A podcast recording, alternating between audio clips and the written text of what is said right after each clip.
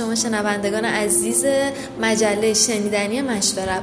یه بار دیگه در خدمتتون هستیم با یه برنامه دیگه همراه هستیم با خانم امینی عزیز از مشاوران مشورب.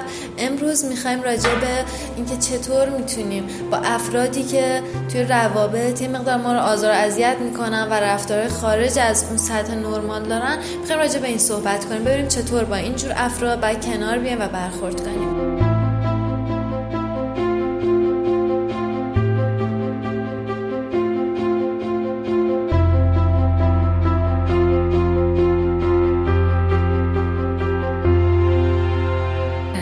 سلام عرض می کنم خدمت شما و همه شنوندگان مجله مشورت. امیدوارم که حالتون خوب باشه. امروز تصمیم دارم که با توجه به مسائل زیادی که کاربران این اپلیکیشن مطرح می‌کنن در مورد ناخوش احوالی روانشناختی اطرافیانشون بیشتر صحبت بکنیم. خیلی از موارد هست که ممکنه احساس کنین که من مشکلی ندارم. مشکل از جانب دیگران هست. این دیگران هستن که دارن در ارتباط با من برای من ایجاد مشکل می‌کنن. ممکنه در طی روز مدیری داشته باشین که بسیار پرتوقع باشه. دوستی که از شما انتظارات نابجا داره. همسری که عصبی پرخاشگر افسرده است حتی گله و شکایت زیاد می‌کنه از شما. و واقعا موندین که با این آدم ها چطور باید برخورد بکنید ما مراجعه های زیادی رو داریم که میان و میگن که من خیلی تلاش کردم هر کاری که فکرشو بکنین کردم ولی نتونستم تغییری در این آدم ایجاد بکنم. و همسرم هم هست 24 ساعت باهاش هستم. دوستم مدیرم این آدم رو نمی‌تونم حذف بکنم و نمی‌تونم تغییری درش ایجاد بکنم. و این افراد میان و از ما راهکار می‌خوان. نکاتی رو که می‌خوام خدمتتون بگم در مورد این هست که بالغ بر 50 درصد از افراد در جامعه ناخوش احوالی های روانشناختی کوچک و بزرگی رو دارند که برای بعضی از افراد خفیفتر هست. اصطلاحا حالت نوروتیک داره و برای دسته دیگه از آدم ها شدیدتر هم هست. یعنی حالت های سایکوتیک داره اصطلاحا. ممکنه حتی شما با آدمی همکار باشید. برای آدم کار کنین یا با کسی زندگی کنین که دچار یک اختلال روانی هست. با اینها چطور باید برخورد بکنیم؟ می‌خوام در مورد این مسائل بیشتر با هم صحبت بکنیم. اولین سوالی که من از شما می‌خوام بپرسم این هست که آیا شما طرف مقابلتون رو به عنوان یک فردی که به لحاظ روانی نرمال نیست پذیرفتین؟ این پذیرش به چه معنایی می‌تونه باشه؟ خیلی از مراجعین هستن میان میگن که بله من پذیرفتم که همسرم همینه و تغییری هم نمی‌تونه بکنه. آیا پذیرش دقیقا به این معنا هست؟ آیا وقتی ما میگیم پذیرش منظورمون این هست که همسر عصبی همسر آشفته همسر پرخاشگرمون رو اونطور که هست بپذیریم و بگیم کاریش نمیشه کرد؟ ابدا منظور ما از پذیرش چنین چیزی نیست. به چه معنا هست؟ پذیرش به معنای اینکه شما سعی کنید خودتون رو به جای طرف مقابل بذارید. برای یک لحظه تصمیم بگیرید خودتون رو بذارید به جای یک آدم افسرده. و ببینید که اون چه احساسهایی داره اون چه ادراکی داره از وضعیت. و رفتارهایی رو اگه داره بروز میده دلیل اصلی این رفتارها به چه چیزی برمیگرده. بسیار مهمه که ما بتونیم پذیرش رو درست انجام بدیم. اگر ما طرف مقابلمون رو اونطور که هست بپذیریم در واقع ازش انتظار نداریم که شبیه یک فرد نرمال برخورد بکنه.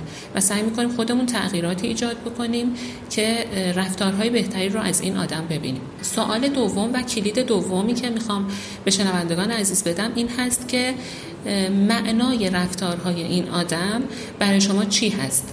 اگر که یک فردی میاد و شما رو اذیت می‌کنه اگر یه همسری دارید که مدام بهتون پرخاش می‌کنه این رو چطور شما درک می‌کنید و معنا می‌کنید برای خودتون؟ آیا حس می‌کنید که مثلا داره کینه توزی می‌کنه با شما؟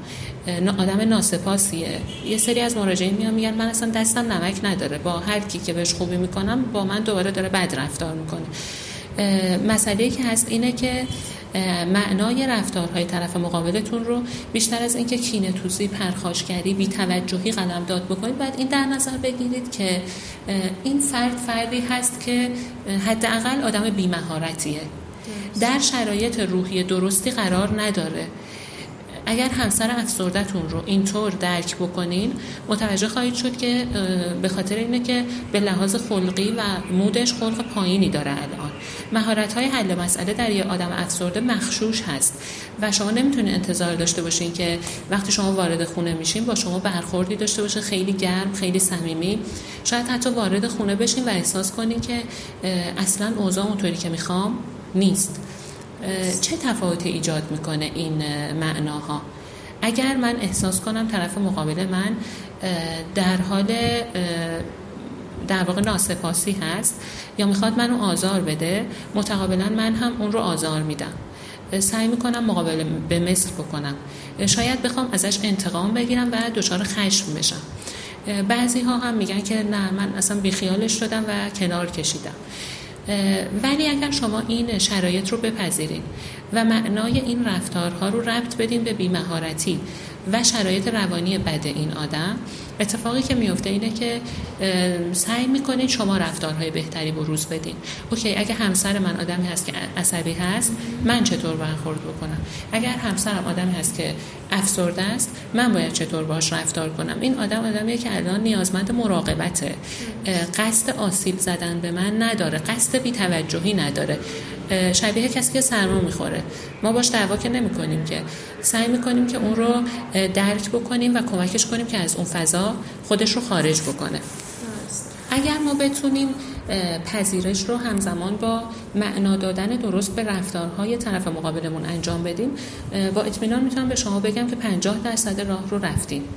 خودمون رو به جای اون طرف می‌ذاریم. سعی می‌کنیم رفتارهاش رو درست معنا بکنیم و رفتار درستی رو از خودمون بروز بدیم. مثلا من وارد خونه میشم و می‌بینم همسرم که افسردم هست حال و حوصله نداره. خیلی آشفته است نامنظمه. حال منو بد می‌کنه و اصلا به نیازهای من توجهی نداره. صبح که رفتم خواب بوده الان که اومدم هم دوباره خوابه. چه تغییری ایجاد میشه؟ اینجا به جای اینکه من دیگه بخوام بیخیالش بشم با دوستان برم بیرون فضای خونه رو ترک بکنم یا مدام گلایه کنم که چقدر بیحالی چقدر بی‌حوصله ای اصلا دلم نمی‌خواد بیام خونه.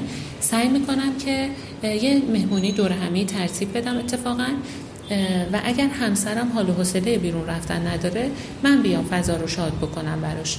اگر که احساس می‌کنم که به خودش خیلی بی‌توجه شده و خودش رو قبول نداره سعی می‌کنم کوچکترین نکات مثبتی که داره رو حتی بهش بازخورد بدم تا احساس کنه علیرغم اینکه ناامید هست.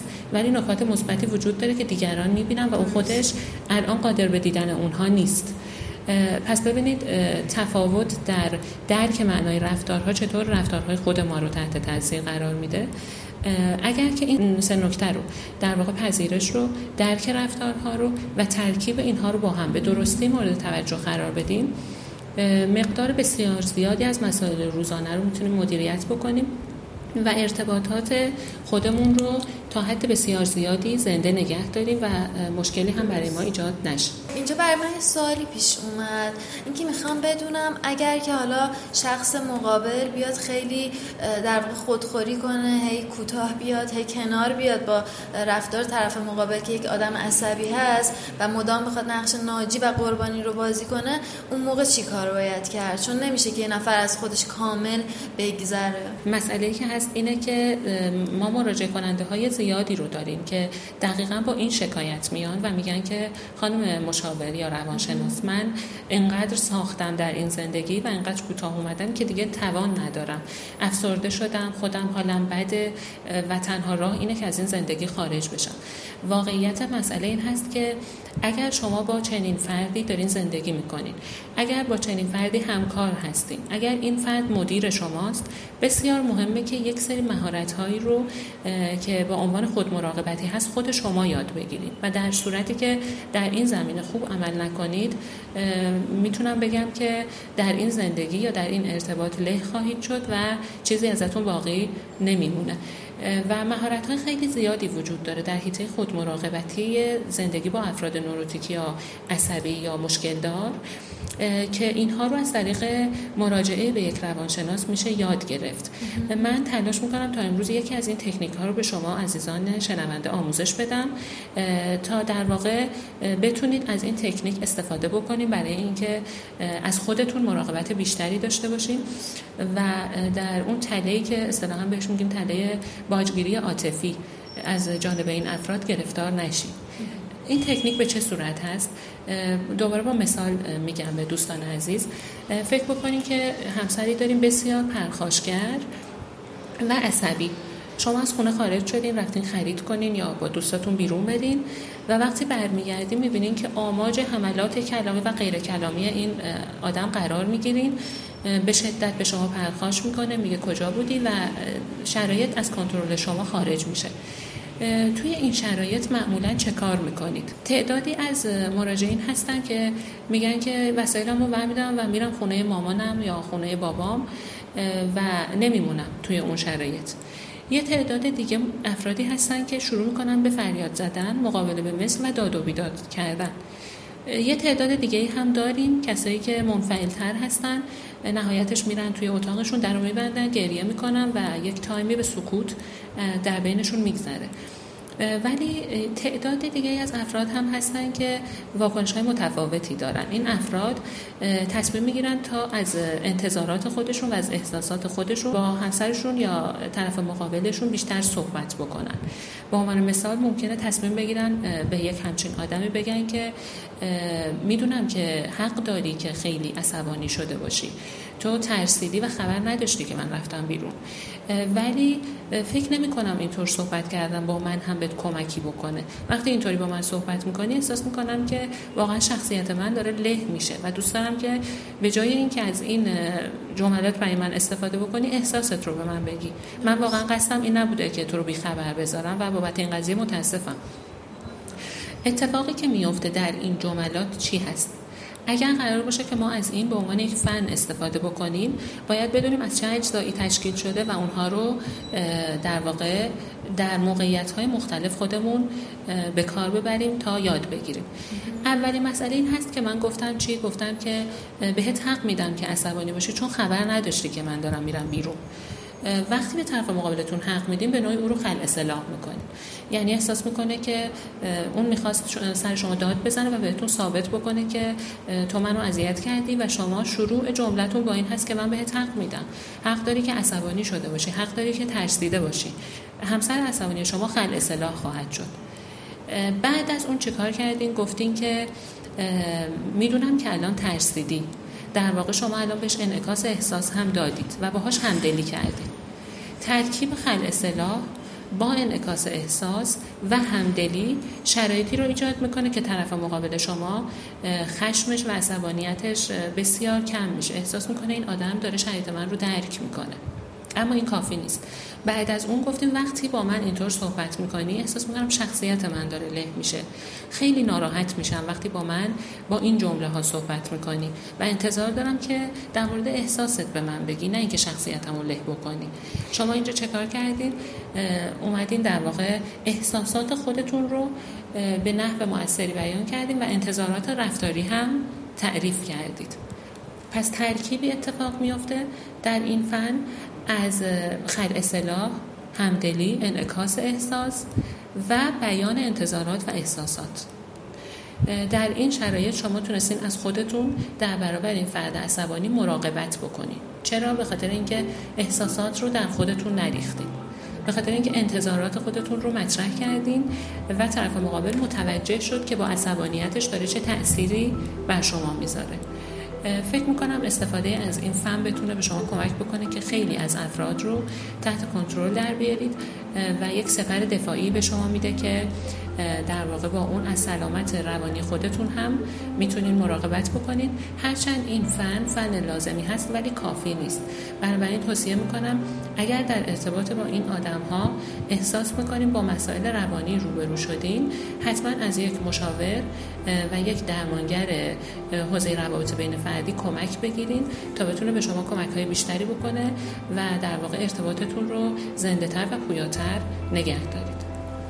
خیلی ممنون. خانم امینی عزیز واقعا تکنیکی بود که می‌دونم به کار خیلی از شنوندگان خواهد آمد و مشکل خیلی ها رو حل می‌کنه. امیدوارم که توی اپیزودهای بعدی این افتخار رو داشته باشیم که در خدمتتون باشیم بتونیم تکنیک های بیشتری رو در این رابطه بررسی بکنیم.